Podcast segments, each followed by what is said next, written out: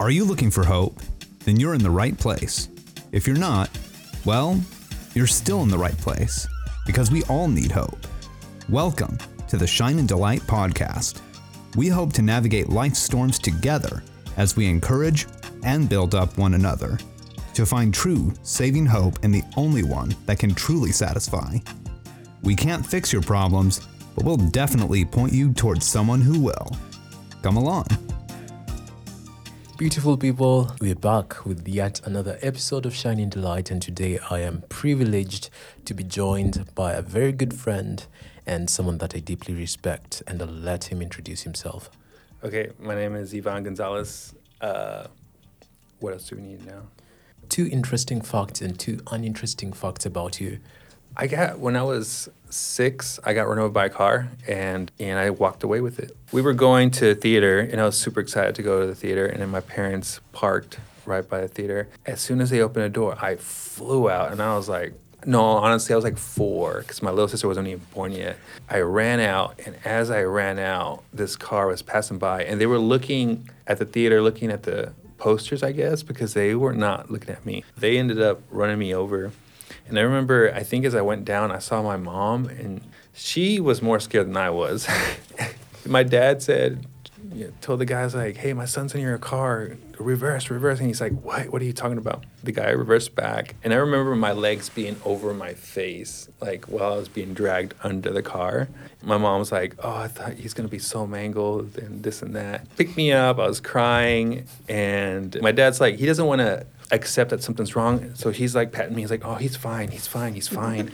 and um, luckily, the car did hit me between the wheels, and it was he was going super slow. It kind of just pushed me, and then as he drove, it kind of dragged me. My dad's like, "All right, let's walk around the parking lot and make sure you're okay." And I started walking. I stopped crying, and then we started walking. And then my dad's like, "All right, we're going home." And then I started crying, and my mom's like, "Where does it hurt? Where does it hurt?" And I'm like, "Are we not staying to watch the movie?" Priorities, man. Priorities. and true story, man. Like, wow, let's yeah. go. So I got Wow. run over by a car. My, my shirt was all tore up from the back, had grease and everything. But like, my biggest concern is like, are we gonna stay? That's Like, actually very interesting. Thank you. Uh, what What are some uninteresting facts about you? I have trouble sleeping mainly because I'm an overthinker. Do you have like a favorite conspiracy theory that you that keeps you up at night? So just the vastness of the universe, like what is happening on the other side of the universe at this mm. moment? Because supposedly the light has already like dimmed out, but we're just mm. seeing it because it's so many billion years, you know. Mm. Um, but what's actually happening over there? Or are we living in a simulation where we're just seeing things, but it's really Yeah. we're like in the matrix, you know? Sometimes I wonder. Yeah. That's awesome. Well, today I'm really glad to be joined by Ivan. He's very good people, and if you know me, you know that's the highest compliment in the book of Neville. So, uh, he's gonna share his story with us, and I cannot speak for him, but he has such an interesting story that I think can just can best be told by him. So we're really, really honored to have him. Thank you so much for being here. So yeah, I'll throw the baton at you. Yeah, glad to be here. Yeah, uh, so my story uh, starts. I'm gonna date myself. I was born in 1981, so I grew up in Dallas, Texas. My folks uh, were Catholic by culture, but not really practicing, and we would uh, go to church periodically, but really didn't live anything out. My dad was a heavy drinker. Parents fought a lot because of it.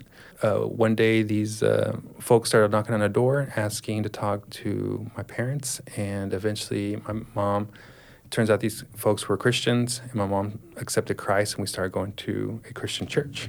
And then I saw the change in my mom, and then eventually saw the change in my dad. He stopped drinking. I thought to myself, you know what? I'll serve this God too. And so I surrendered my uh, uh, my life to Christ when I was uh, around 12 or so.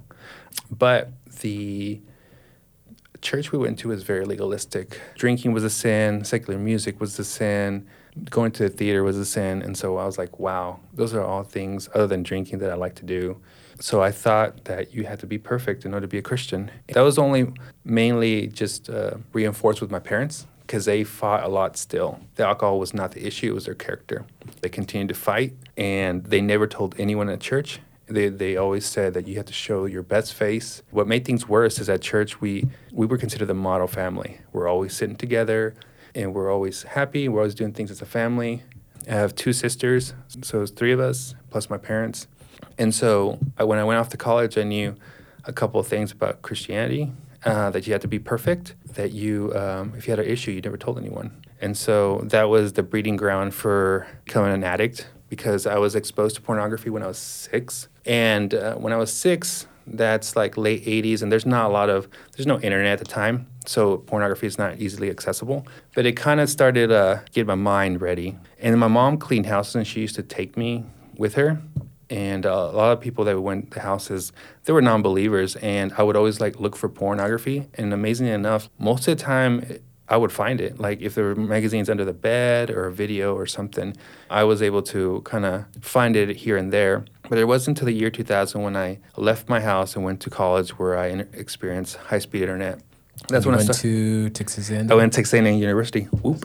Yeah, that's when I started really binging on pornography. Uh, it was pretty heavy. I even started watching things that weren't necessarily that I liked there was just shocking like bestiality, amputee, just different genres of just I just wanted to I was curious. But every time I would see something like that, it would really shock me and I'd say, Okay, I'm not gonna do this anymore, not do this anymore. However, I kept doing it. I would ask the Lord, it's like, Lord, please heal me from this.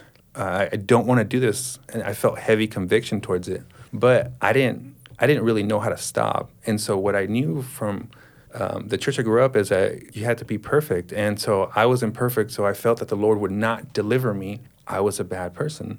And then second, I didn't tell anyone. I didn't have any community at, at A&M. I didn't know what community was because the church I grew up in didn't really show uh, what it was to have a discipleship. I, I, did know enough about Jesus to want to want to surrender my life, and I felt that I had a calling in my life, but I just didn't know how to get there. For all of my 20s, so pretty much 2000 to 2011, 2000, um, I struggled with pornography. And so then, that's more than two decades, right? Yeah, going into my third decade in my 30s. But I eventually, when I came to pornography, it moved to sexual addiction because I came across child pornography. Back in the early 2000s, they had Napster, they had uh, file sharing services. People would just share files, share videos, and a lot of the videos in order to get through the filters, they would rename them. You would think you'd open one video and it'd be something else. There were several times where I came across what I thought was regular pornography was actually uh, a child, or a child being raped, or a child that was groomed to um, to have sex with an adult. That right there, I knew. I knew there. This is where pornography took someone, and I was scared. I was like, where where am I at? And so I started declining watching pornography at the time, but I also had my first sexual experience in 2004. And so I thought, you know what, instead of wasting my time looking for pornography at night, why don't I just you know, look for someone to hook up with? I used several sites, Adult Friend Finder. I would befriend people on MySpace at the time and just kind of say, hey, um, I'm new in the area. Um, want to see if you want to hang out. I would I would do that. Uh, but that took a lot of time. Eventually, I just looked up sites that you would. There were the purpose was uh, hooking up. That pretty much started 2004. In 2009, I hit rock bottom. Every addict has a rule, and that's why they keep doing what they're doing because there's something in their rules that they feel justified. To, they're not the worst person. And so for me, it was no cheating. As long as there's no cheating, then I'm not uh, an adulterer and also mainly what I did was oral sex. So I always thought like, oh, as long as it's not intercourse, it's fine. But just because of that, it doesn't necessarily mean I wasn't still engaging in sexual activity. So rock bottom happened in August 2009. Uh, I went to a wedding in New Orleans, and I was texting with this woman that I met on Craigslist, and I said, just wanted to hook up. One of the things she said is like, hey, can you be out by 1 a.m.? And I said, why? why? Can I just leave in the morning? It's like, well, my husband is out fishing. And I thought to myself, like, she's hiding from her husband. And we had already kind of texted for a while. And I was thinking to myself, well, if it's not me, it's going to be someone else. So it might as well be me. And so those are the exact words of an addict. I did it. Um, had sex with this woman, and I felt terrible. I had to, an eight-hour drive from New Orleans to Dallas, and I felt like the Holy Spirit was really, really convicted me there. He had his way. I was super scared because I had broken my own rules. And that's when I knew that I was out of control. First thing I did is when I drove into Dallas, I went straight to my friend's house and I confessed to him. And that was the first time I've ever confessed to anyone about just my addiction to pornography and sex. And I never called it an addiction until that day, 2009, because I knew I knew that it was out of control. And so, but that started a series of events.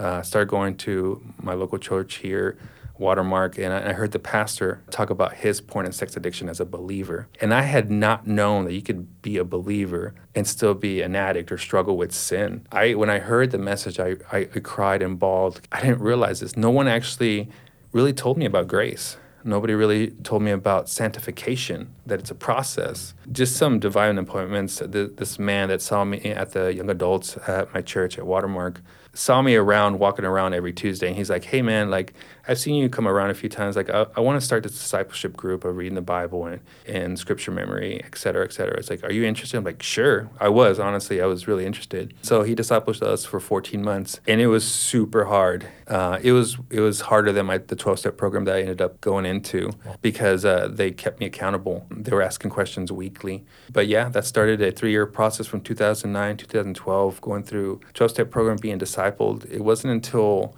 June of 2012 was the last time I hooked up. And I just remember I had sobriety for about three months.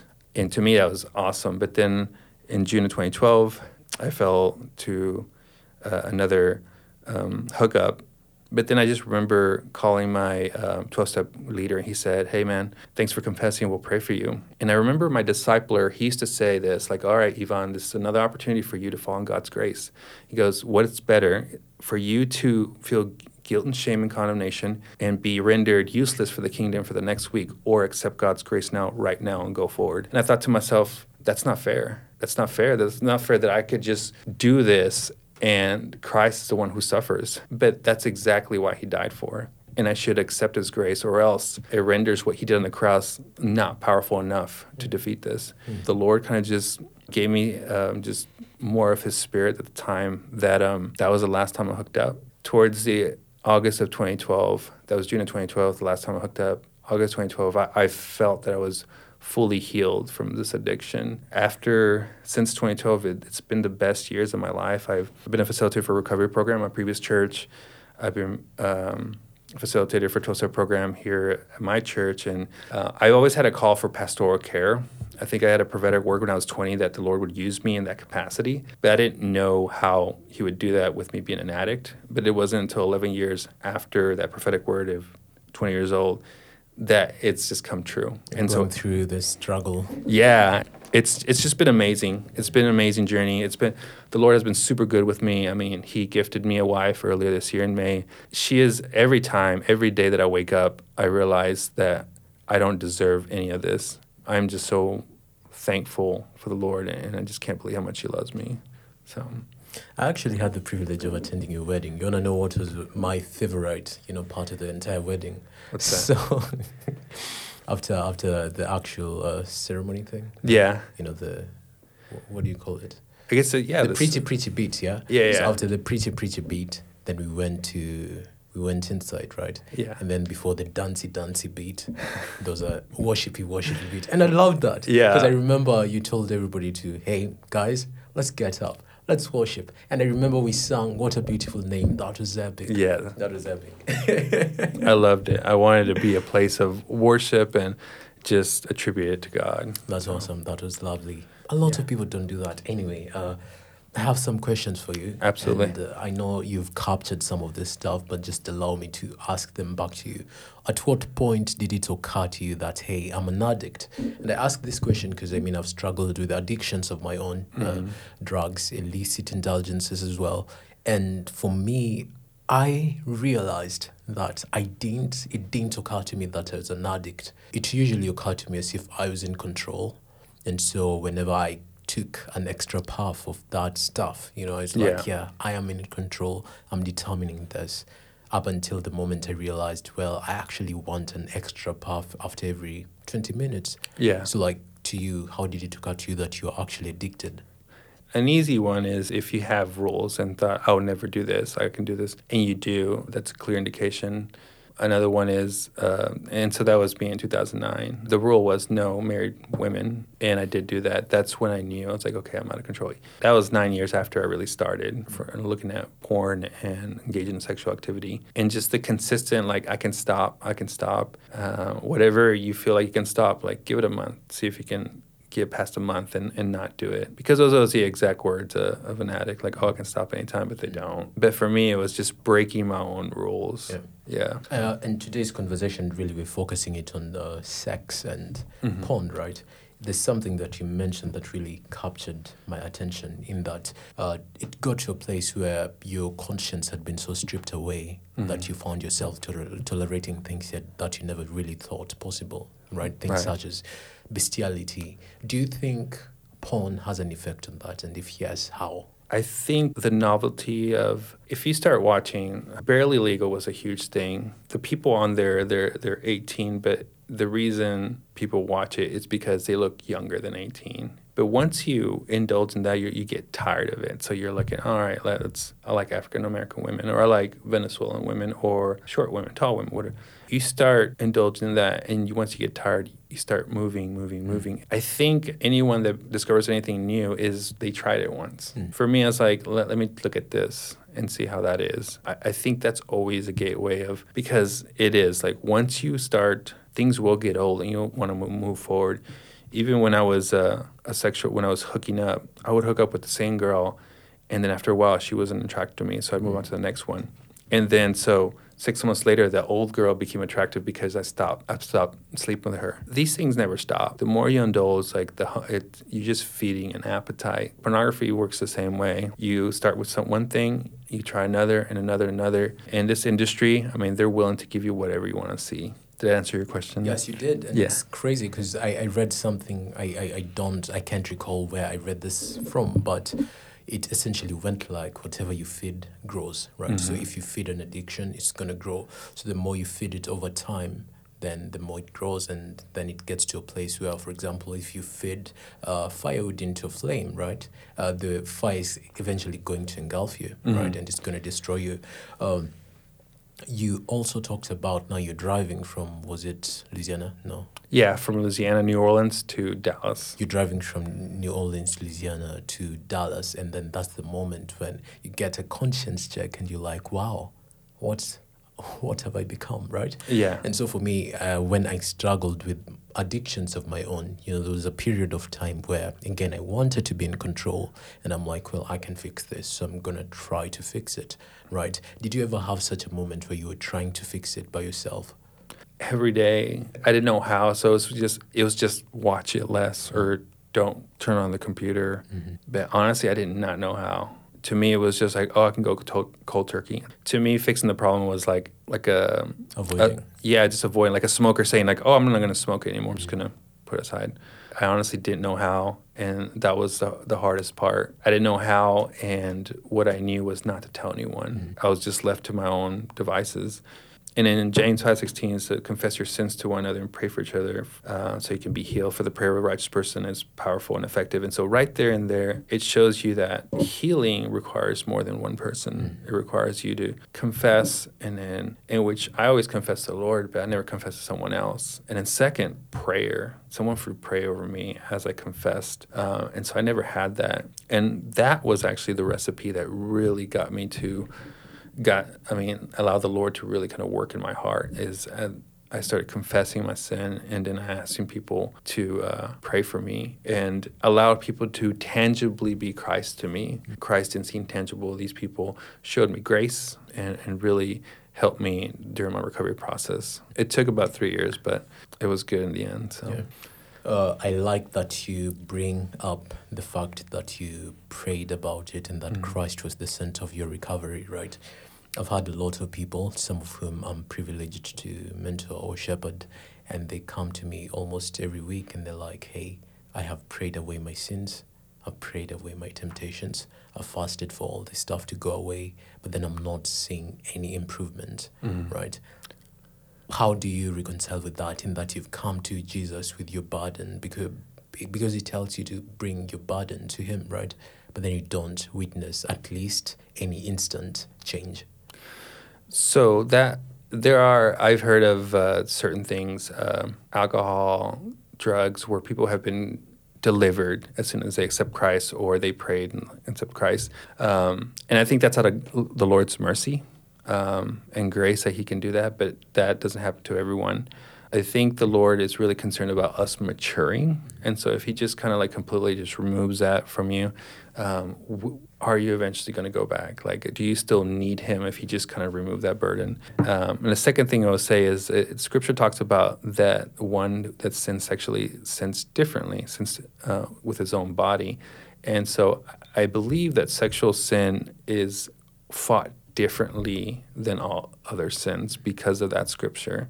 Um, so, because even through my walk, I'm 40 now, is I've heard people talk about, I've been delivered with alcohol, drugs, like right in an instant. Um, but the one thing that didn't was like the pornography or the sexual addiction. So I, I've seen where like, it's like, yeah, they tell me a powerful testimony, and I show her my testimony. was like, oh man, yeah, I'm still struggling with that. And so I, I honestly hear that a lot. Um, where I, I've honestly never heard uh, anyone say like, "Oh yeah, I was delivered from pornography and never looked back again." But I, I do believe Scripture, it, it's it's it's a different sin mm-hmm. um, because Paul does give a distinction on that. The one sins sexually sins with himself. So.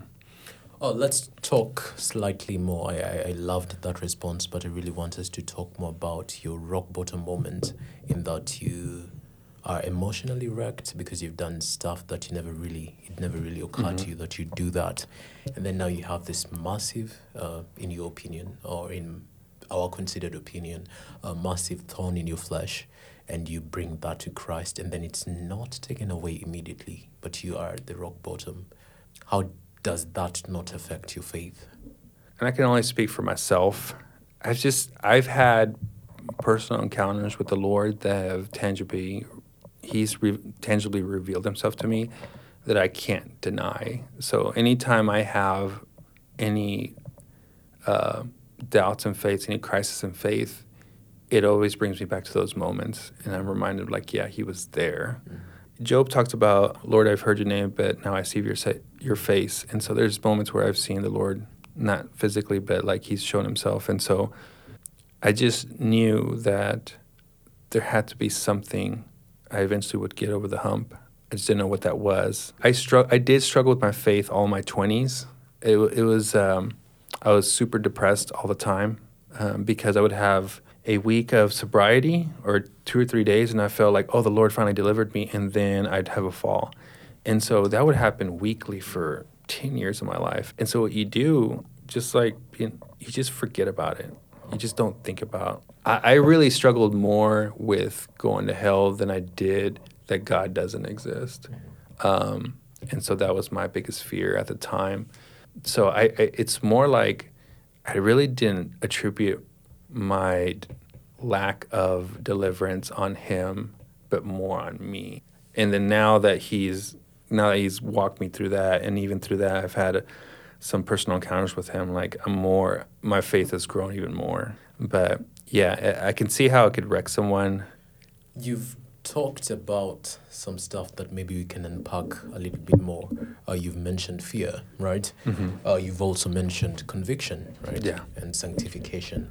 Uh, so, how do we balance this um, three things in our pursuit of purity, right? For example, someone once told me that, hey, uh, if whenever you watch porn, you're looking at people who are probably abducted from their families and mm-hmm. they've been um, forced into that industry. Right. And for a moment, it worked, right? Because it you know, I, I, I was like, oh my God, I'm so afraid. Oh my God, who who does that, right? But then after the mom, after some time, you know, fear does not work anymore, right? For example, if you have a fear of heights, then you climb up the Eiffel Tower maybe mm-hmm. once or twice, and then after some time, you're like, yeah, I can do this, and conviction, which is okay, I believe this is a sin, and maybe mm-hmm. I need to work on this, and sanctification, which I can't define because I don't know how to define that.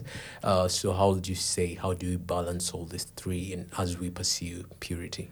I think when it comes to fear, uh, most of the time when we talk about trafficking or the effects, they're they're so far from us, or it seems like we we agree with the concept and we were initially kind of like scared into it, but because we don't see it so often, usually it's because it's a compelling story, and, and we we we in the moment we feel as it, it's real. But as time the time wanes, that story kind of just fades. Yeah. That's when when people have like personal experience is like, oh, I actually saw this person get abducted, or I actually um, I drank and I got in a wreck. There's certain experiences where like now it's tangible and now they have a bigger reason to do it. But most of the time, people are told a story and still this fear, but the fear wanes. Conviction uh, is really came for me f- from the Lord, uh, where I, I believe and knew. I think just through time, I, I I just believed His plan to be right. Was it just so clear to you that you could not doubt it? The conviction beat. Yeah, honestly. Like one would say, like if I was 28 years old and I told them I was struggling with porn and sex addiction, hey, um, I don't think you're a believer. And I think with my lifestyle, like, a, and based on scripture, like, yeah, I, I guess you could. But I believed early on. I just didn't know how.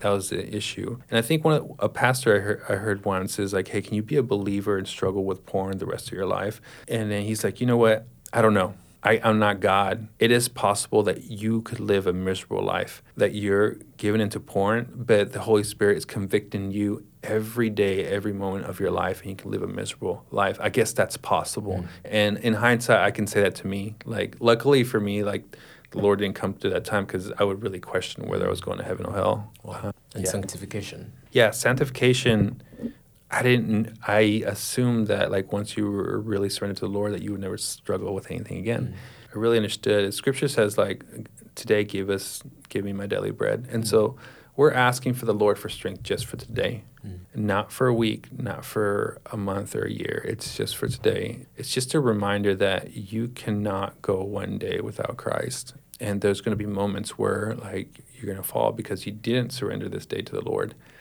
but it, you you remind yourself, hey, like I need to surrender this moment, and that's how you start with tw- you know 24 hour sobriety, and then now that you have 24 hour sobriety, you work on a week, and when you work on a week, eventually you get a streak. But if you fall, and this is important, what I tell guys is what's more consistent the last six months. I'm not necessarily concerned that you saw porn yesterday, but when was the last time before that, and when was the last time before that? Because we need to see in in, in hindsight like how uh, the progression of this. And, and, that's how I've seen uh, recovery and in my life overall with my walk with the Lord is sanctification. It's just what what's now regular in terms of my struggles is more far apart. Mm-hmm. I think as you grow in Christ, you want you wander less, and if you do wander, you're quicker to return, mm-hmm. and you don't wander as far. It's like a squiggly little line. If you go up and down, that's how far you wander what the closer you get to the Lord, that squiggly line gets shorter, and then the gaps in between you come back quicker.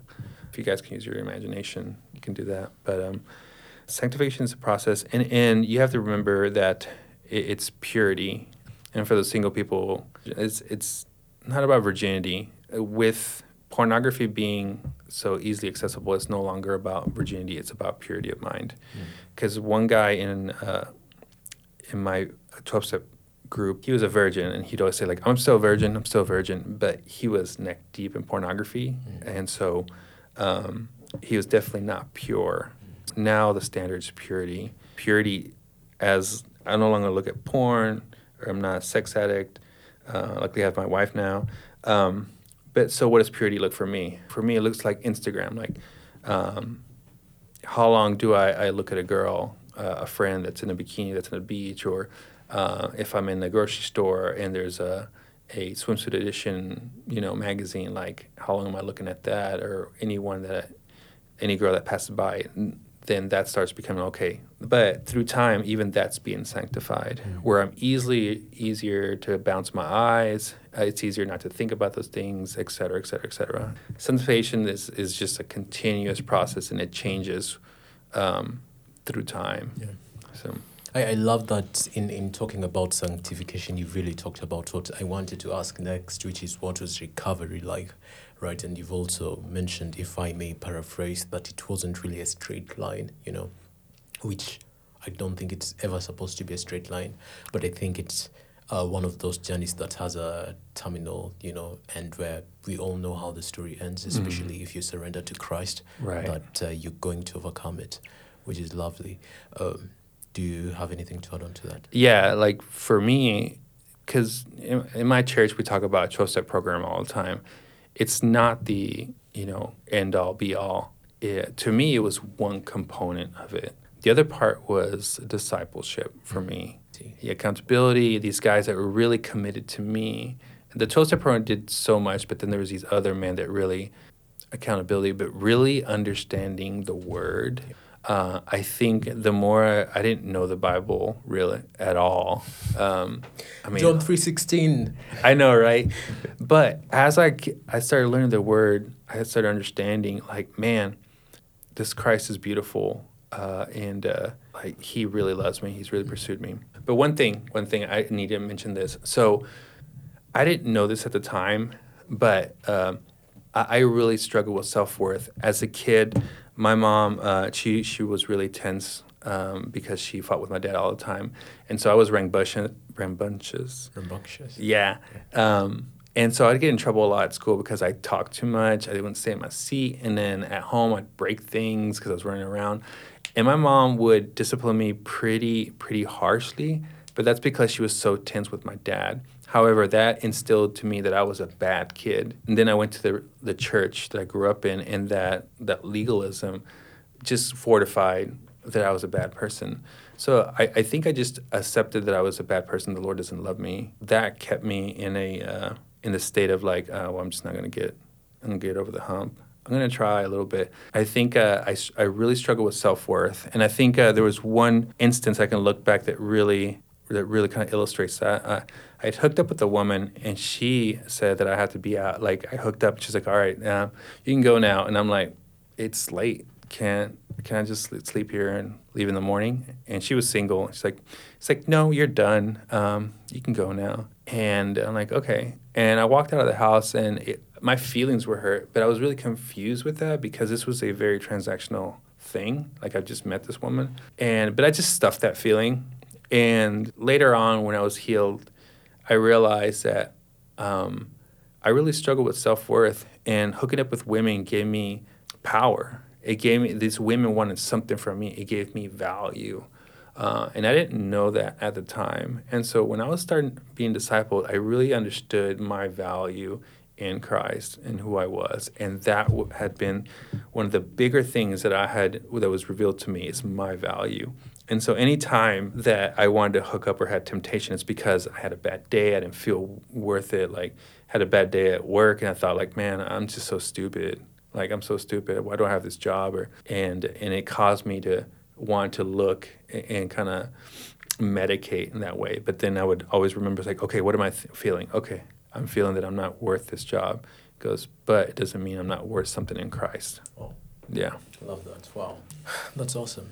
That's yeah. awesome. Uh, a final question would be I've gotten into a lot of conversations with friends, most of whom maybe did not subscribe to my belief system, which mm-hmm. is Christianity, and they did not believe porn was a sin or porn was uh, an inherently evil or bad thing, right? What would you say to such a person?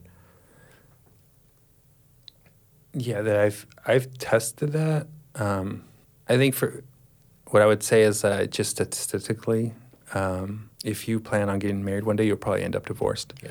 Um, and, and, women in general do not feel attractive. Uh, it really kills a marriage, and it trains you for divorce. Really, even even now in marriage, um, because I have a wife, it's still the same woman, and there's there's times where like my old self is like, oh, that's it's just one person now, but I can combat that now but someone that doesn't subscribe to that or think that porn is wrong, they're, they're not going to realize that later on they're going to get tired of their wife or they're going to get tired of the girlfriend they're living with. Mm-hmm. That's just the beginning of the many things that pornography kind of really changes and rewires your mind. Mm-hmm. And also, it's unreasonable uh, expectations of sex. Sex in pornography is nothing like sex in uh, in, a, in the marriage bed, and so you're gonna put I want to know more, but I won't. I won't That's for another episode.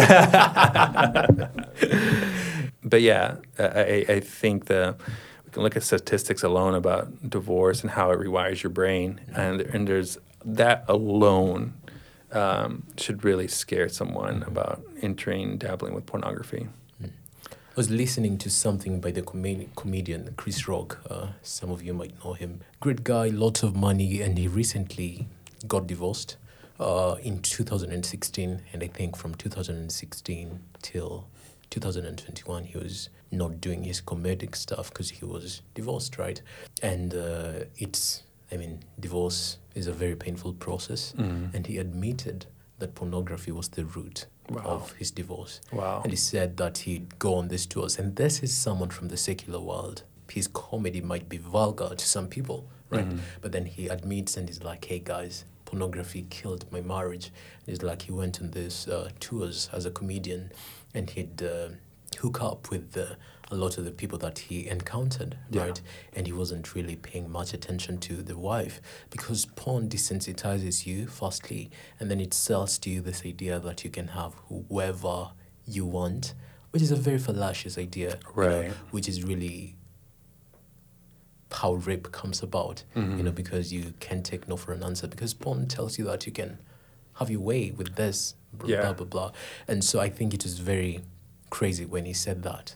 And he's like, yeah, I've had to go through reca- uh, uh, rehab, right? Rehab, yeah. And all that stuff. And it's like, man, that's serious. It's serious. So, um, yeah. Yeah, absolutely. That's I hadn't heard of that. That's amazing. That and and that's a testimony to what it does to you. And then even through experience, like in, in my own recovery, like every it has wrecked so many marriages. Mhm. It, I've never met some somebody that says like, "Wow, we put pornography in, in our marriage and it's made it better." Re- no one says that. So. Wow. Wow. All right, man. So it has been such a lovely episode. So, man, to all of us who might be struggling with the porn or any other thing, sex, uh, as has been spoken about today, I just encourage you to maybe take a moment to reflect about the person that maybe you want to be in five years or the person that you are today and maybe ask yourself some very critical questions. Is it honoring to you? And maybe is it honoring to God? And if you, if, if you do not believe in that, maybe is it honoring to you? And if you don't believe in God again, I'd really invite you to reevaluate your belief systems because there's a lot of good stuff that comes with such a belief. But all in all, man, uh, you are special and your body is also special. So treat that accordingly. Thanks so much, Yvonne, for joining us on Shine and Delight. Do you have any parting shot for our lovely listeners? No, I just uh, I'm happy to be here. I appreciate the opportunity to be here on this podcast. So it's been amazing. Would you say that in Spanish? Because we actually have an active fan base in Spain, which is crazy outrageous. Oh, ok. Um, gracias por tenerme, Nefil. Uh, tuve un, un buen tiempo aquí en, el- en tu podcast uh, de hablando de esto, de mi vida y lo que hizo Dios en mi vida. Gracias. I didn't understand whatever you said, but that sounded cool. So thank you so much, lovely people. Until next time, be kind, share your shine, and no, be kind, love all, share your shine. Let's go! Let's go! Thank you for tuning in to this episode. We hope you were encouraged and inspired to turn to the only one who can and will satisfy you. If you have any questions, we'd love to hear them out. Feel free to reach us on any social media platform at Shine and Delight. You can also shoot us an email at shineanddelight at outlook.com. Until next time, be kind, love all, share your shine.